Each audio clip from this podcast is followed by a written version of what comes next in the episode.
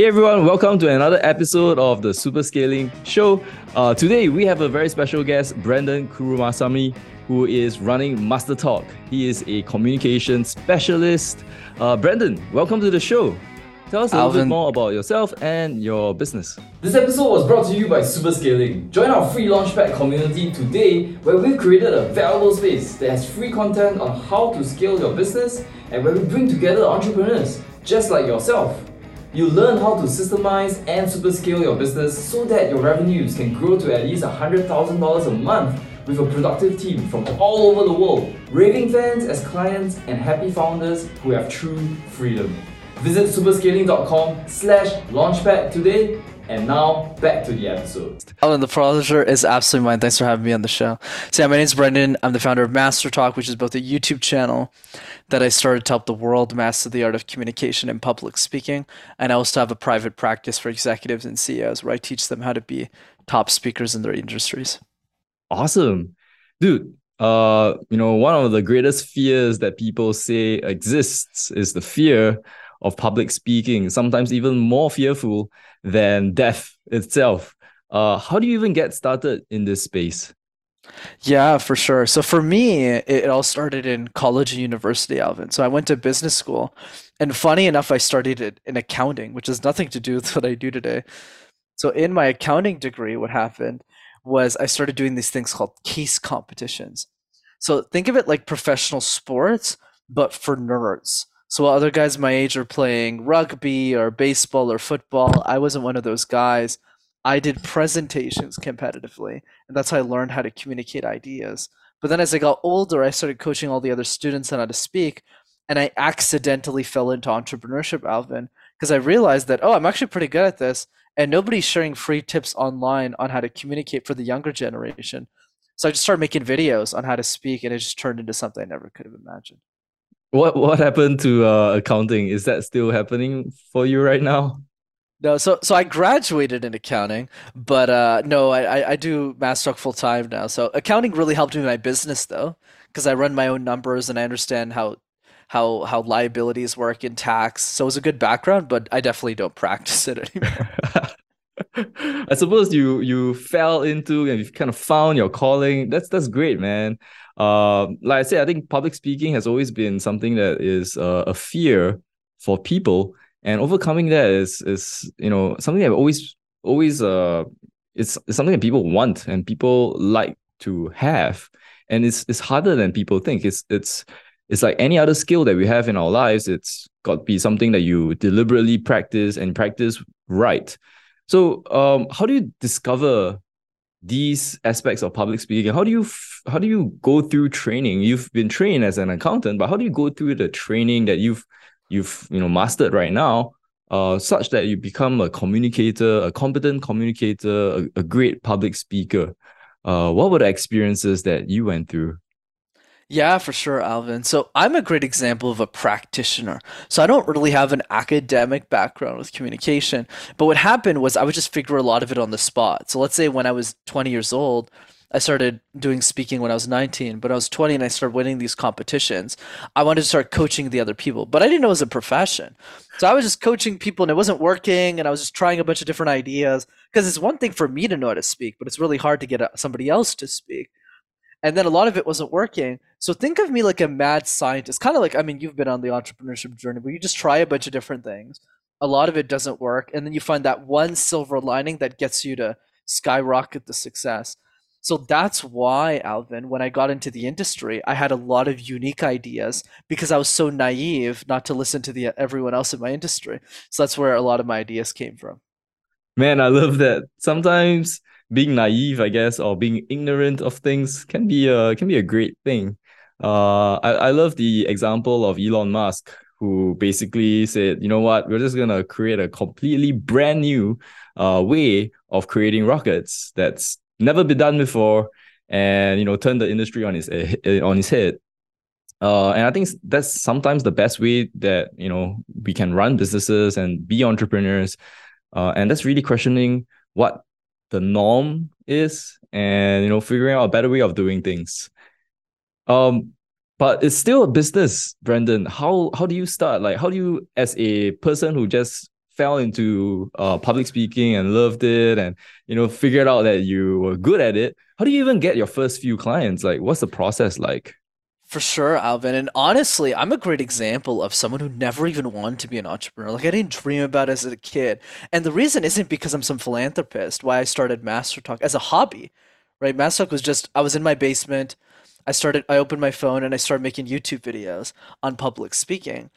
It's because I had a great job in consulting at IBM. I landed a great job after graduation. So I wasn't really looking to go full time on this. But what happened, Alvin, was nine months into Master Talk.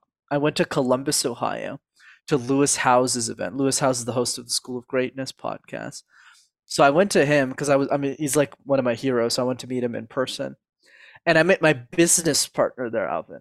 And he looked at me and my channel and he said, You know, you could charge executives thousands of dollars to work with you, right? And I was like, What? Who's going to pay me money? I'm like 23 years old. I thought the guy was wacko. And then he was like, I'll give you some clients. Like, let's split the revenue. And then I was like, what? So my problem was never delivery. Like I was a good coach because I'd spent years helping people for free, but I just never knew you could get you could charge for. So think about it like this. In entrepreneurship, usually you work long hours desperately trying to find product market fit. Mine was the opposite. Because i was doing this so much already i never realized i was trying to find product market fit until an executive reached out and said hey i'm ready to pay you for your service. I was like what service? So that's how i, figured out my first couple of clients. And then i was able to niche down and and go through acquisition channels to grow the base but that's not how it started. Awesome. Uh so you mentioned acquisition channels. What what does that look like? Are you talking about paid ads? Yeah, for sure. So, so for us, what that looked like was two main things. So, one, of course, in communication coaching or in coaching in general, word of mouth is going to drive a lot of your business. Because obviously, if you're really good at what you do and you're talented, people are just going to talk about you, right? Especially in my field, because obviously the person doesn't speak better after they're done with me. I'm probably not great at what I do, right? So, so that's a big piece that drove, and, and it drives most of the business today. I'll probably say 70, 75% of my business today is word of mouth, Alvin. But the acquisition channel, the second one, you would think it's YouTube, but it actually isn't. The the second acquisition channel ended up being outbound on LinkedIn through a DM strategy, using Sales Navigator in the back end to really target. We focused on female executives because a lot of them have a lot more insecurity in the boardroom because they're always being compared to men and they have the pressure of trying to get promoted. So they became our ideal clients, and I started getting a lot of clients in that space. Oh, I love that. Uh, that that whole thing about product market fit. That's amazing because people always start businesses and they always worry and they're concerned about you know how they grow and you know how they can uh sell their products better. Uh, but literally by starting on the other end, having no expectation about price or like selling and just being able to provide value out there, uh, you've managed to secure that reputation and that competency, that experience that's necessary and you got clients as a result and started a business. That's that's fantastic. I think that's the best way to really prove that you have a business model that works. Um and you know i i feel that that's the best way to start a business. Not not coming out with something that you think is cool and you know uh that's what most entrepreneurs try to start with. And then after that figuring out or finding that you hit this roadblock and have so much trouble uh getting clients and getting like uh that delivery.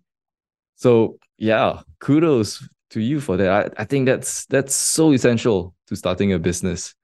Um, what what about your team right now? Do you do you have a team in your business right now, or is it just you and your uh, business partner? Yeah, so we have a team of four people, Alvin. Obviously, as you know, in coaching, it's a pretty lean business. Yep. So you don't really need a lot of employees to do well. Especially with us, we like to do the delivery because that's where we get a lot of the word of mouth. But that might change as the business scales. So it's me, my partner, and two contractors. So both of those contractors run my my production team for Master Talk, like the media side of the business, the Instagram post, the LinkedIn post, the YouTube video. So we're four people in total, yeah. Awesome. And how do you balance work and life? Like, you know, what strategies do you have to balance all that you're doing at work uh, with life? How does that, how does that look like? For sure, Alvin. I mean, I think you probably know the answer to this one. I, I, I don't think light balance exists. I think it's about choosing what balance to you, right? So, like for some people, it's about you know working nine to five, being with their family. For me, balance looks like work a ton of hours, like a ton, right? Like this is probably like a 13 hour day for me. But then when I go on vacation, I go on vacation, right? It's like three weeks and no clients can talk to me and I don't go on shows and I, I don't do sales calls, right? But I think the key is don't let someone define what balance means to you. Figure out what balance means for you. Like, what is the best way to do it? Same thing with like morning routines, right? It's not about doing meditation or cold showers or intermittent fasting. Test all of them and then figure out what actually works for you. Like, for me, it just ended up that I like doing 10 to midnight just better than 8 a.m. to, let's say, I don't know, 7 because I just worked better that way. So you just have to test different things to see what really works. Or like 4 a.m. yeah, luckily I don't have to do 4 a.m. because I have a pretty yeah. high margin business. But yeah, sometimes yeah. I love it because uh, people always you know look to and there's, there's nothing wrong with that. I think people look for others to others for inspiration and they see the routines that power them and they think that that's that's the key to success. Um, but like what you said, it's a highly personalized journey. And I love that you found what worked for you and you embraced that and even doubled down on that to create something that works for you. And that's that's so key. It's it's it's so understated. People just feel like you know there's always this secret key, but it's it's really not. It's understanding the balance. It's understanding what you want to sacrifice in order to get to your goals. It's understanding that you know certain things might work better for you uh, than others. Um, so yeah, I absolutely love that. Um, so you have you have a a great communication business right now. Um, how do you see your market or your business evolving with time and with trends? Is like, for example, your target audience of female executives, is that going to change? Uh, how how do you see that evolving? Yeah, for sure, Alvin. So so let's start with this. You know, I think the big piece that I think you teach a lot of people as well is whenever we get into a business, we need to ask ourselves what is our unfair advantage. So for me, funny enough, my unfair advantage has to do with the market for sure, but the biggest one is my age. I'm the only communication coach who's 26 years old but has seven years of experience. So because of that, I have a strong time in the market because most of the people that do communication coaching are usually double my age, like in the early 50s, late 50s. So in 20 years, I'll be the only one with like 30 years of experience. And I think that time in the market is a huge competitive advantage for what I'm doing because I started so young. But the the other piece as well is where I think some trends are going to go. So there's, two in particular I'll call out. One is my thesis is I think I think women are going to dominate the C-suite in the next few decades, and the reason is because we're already seeing the percentage of the Fortune 500 increasing really quickly as women.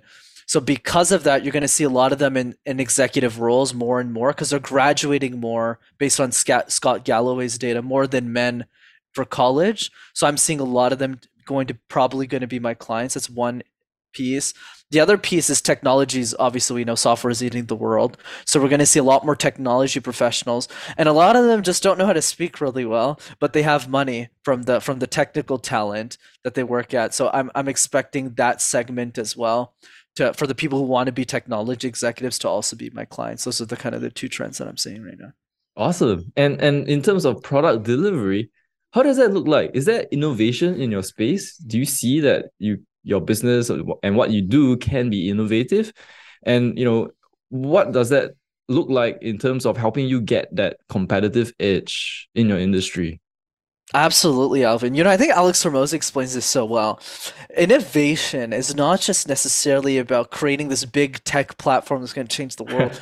it's about just taking something, and if you make it 20, 30% better than what your competitors are offering over time, you'll beat out the market right? If you keep working on the same product, you keep iterating. So for us, it was really about making two to three key changes that we felt the industry wasn't doing, but it made the product 10 times more more uh, more productive and getting people more consistent results. So I'll give you a few examples of that. One is usually let's say you go to a 2-day event Dale Carnegie course in the United States. So obviously Singapore is going to be a different market. But let's say in the US, it might cost you like $2,000 US for 2 days. But the problem with that product is it's not that it's a bad product or anything. It's that you don't have the accountability. You don't have the community. So after those two days, like you, you, the facilitator just leaves and you just go, well, did I get better? Right. Whereas what we do which is a little bit different, is we give them unlimited video revision. So during the week, it's three months, but during the week, they're sending me as many videos as they want, which is wild, right? So they'll send me like a video every day and I'll review every single one, right? But obviously, we'll charge more because of that. But what happens is now the result gets guaranteed. So the NPS score, the net promoter score, goes up drastically, and the word of mouth goes up a lot faster. So that's just an example of how we've been able to to rethink what the industry is doing, but to make sure we guarantee people's results. Yeah. Man, uh, I love that because you know, again, it's not it's not rocket science. Like people think businesses have got to be a, a brand new competitive uh, or innovative idea.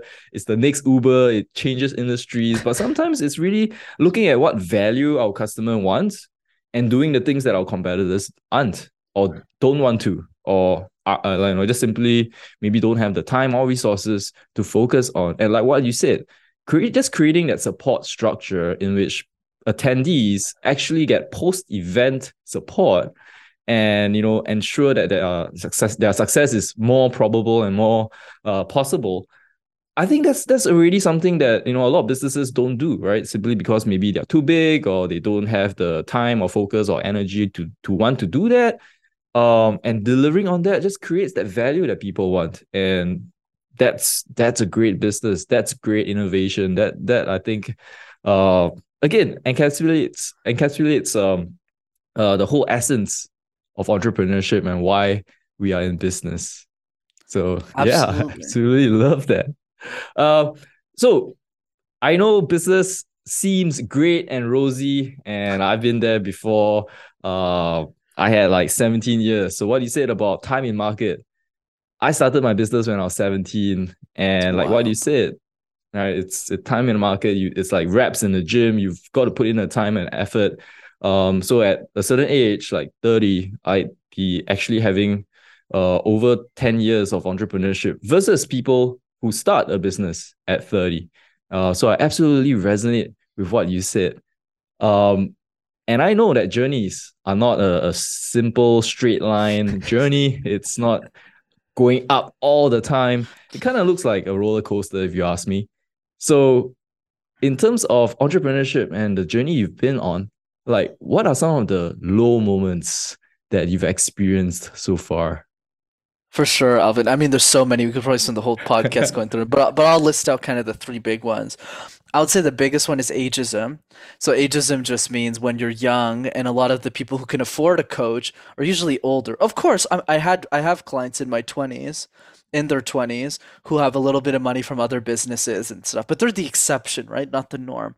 Most of them are a little bit older, so it's really hard for me to get buy-in from them. So it's hard for me to sell product, and it was really hard for me to do B two B as well, because convincing the board to hire a 23 year old kid to coach their executive to speak is not a good USP, uh, right? It's not a good selling prop. So I'd always lose to the bigger contracts, even if my product was better. So so that was really tough. So how did I overcome that? The way I overcame it was to do B2C. Like almost all my business is B2C because it's much easier for me to convince the person in front of me who's struggling with speaking to buy the service versus convince the company that they should fund it to their executives. Sales cycle cycles too long I would have ran out of money. So instead, what I did is I went to clients who had already worked with communication coaches in the past and they didn't do a good job getting them a result. So then I would show up and they'd say, Well, I don't really have any other choice. It's either I work with you or nobody else. And what I did to sweeten their offer, like create something so resistible they can't say no, is I gave them free coaching. I just said, hey, I'll give you like two hours for free. And they said, well, I can't argue with that. And then in two hours, they'd be like, okay, send me an invoice. You clearly know what you're doing. So that's how I overcame that. But it took a lot of lead bullets to get there. That's one. One other stupid thing I did was I sent 50,000 emails, Alvin, to university professors to increase the distribution of my YouTube channel. Because I was thinking, like, if my teachers share my videos with their students, the students will always change, but the teacher won't. So it's unlimited distribution, right? It sounds right on paper, but the university pitchers didn't care about my YouTube videos. They didn't because they're archaic. But the problem was I was so stubborn. I sat there every day because I didn't know how to do automation back then. I'd sit there and send 500 emails every single day for 100 days. But if I had done that with podcast hosts who are a lot more open to new ideas and new innovations, a way of seeing the world, I would be 10 times bigger today. So that was two big mistakes I made in business. 50,500 a day. You spend like a hundred, a thousand. Oh my God. Crazy. It was wild. Uh, what what was the changing point? Like, how did that that stop and like finally like you know you realize that hey maybe this isn't working out. That that's where the stupidity came out, Alvin. I realized that after email fifty thousand. You know what, Alvin? I realized after fifty thousand that only ten of these professors actually care. Whereas when we tried a different outbound strategy with let's say because let's say let's say we look at podcast hosts, right? Podcast hosts are open to new ideas because they're always looking for guests. B, they don't want to keep the tips to themselves. They want to share. So they're always looking for fresh ideas. And C, they also see the importance because they need to communicate better for their podcast. But the challenge, and that's the mistake I made, was I wasn't a, I wasn't split testing different distribution channels. I was just stubborn instead of looking at the data. I was stubborn saying, no, no, no, my point of view is the right one. And that gets you killed in business versus going, why is something working? I see like women executives I never would have thought, Alvin, that was going to be my niche. I thought my niche was going to be like young startup CEO founders, but they're all broke, so they couldn't afford coaching. so that was wrong. It turned out to be the women executive because they don't have to pay for the service. But I only figured that out when I was looking at the data. So I always look at the data. I love it. Uh, data driven. That is so key. We can't just go with our feelings. We can't go with what we feel is right. Uh, like you, like what, like what you said, it will get us killed. Um, so data is something that uh, I tell my clients as well. You've got to make sure that you know and monitor what's going on. You can't just spend and invest in resources into something for like six months, twelve months, not knowing what the results are, uh, not knowing what the actual reality is and and if you do that i mean that's just gonna get you killed. So uh, i'm glad you found out, found out. I'm glad you also pivoted and found something else that worked. Uh, and, and that's something that i guess is again a core entrepreneurial like uh, you know thing to do. You've got to experiment. You've got to experiment deliberately. And uh, again it, it applies to anything that we do in business, whether it's marketing in your case, or hiring, or running a team, or delivering on our product. It all depends on like what is it that we are trying to do, and is it getting us the results that we want. Um, we're coming to the end of the show, so thank you for your time, Brandon, and sharing all those tips with us. If the audience wants to reach out to you or Master Talk, what's the best way to do so? Absolutely, Alvin. This is such a fun interview. Thanks for having me, brother. So, two ways to keep in touch. One is Master Talk, the YouTube channel. Just go to YouTube and type Master Talk in one word. You'll have access to hundreds of free videos on how to speak. And the second way to keep in touch is I do a free communication workshop over Zoom that's absolutely free and that's live. So, if you want to jump on that, go to rockstarcommunicator.com and just sign up for the next one. Awesome. I'll have that linked into the show notes and maybe I'll check it out as well. Love like improving like myself, especially in terms of communication. Um, thank you again for sharing those tips. Thank you again for providing so much value for our audience. Uh, to everyone else, thanks for listening to another episode of the Super Scaling Show. Uh, I appreciate all of you. Please like, comment, and uh, share this episode if you found it useful. And I look forward to speaking to you guys in the next episode. Take care.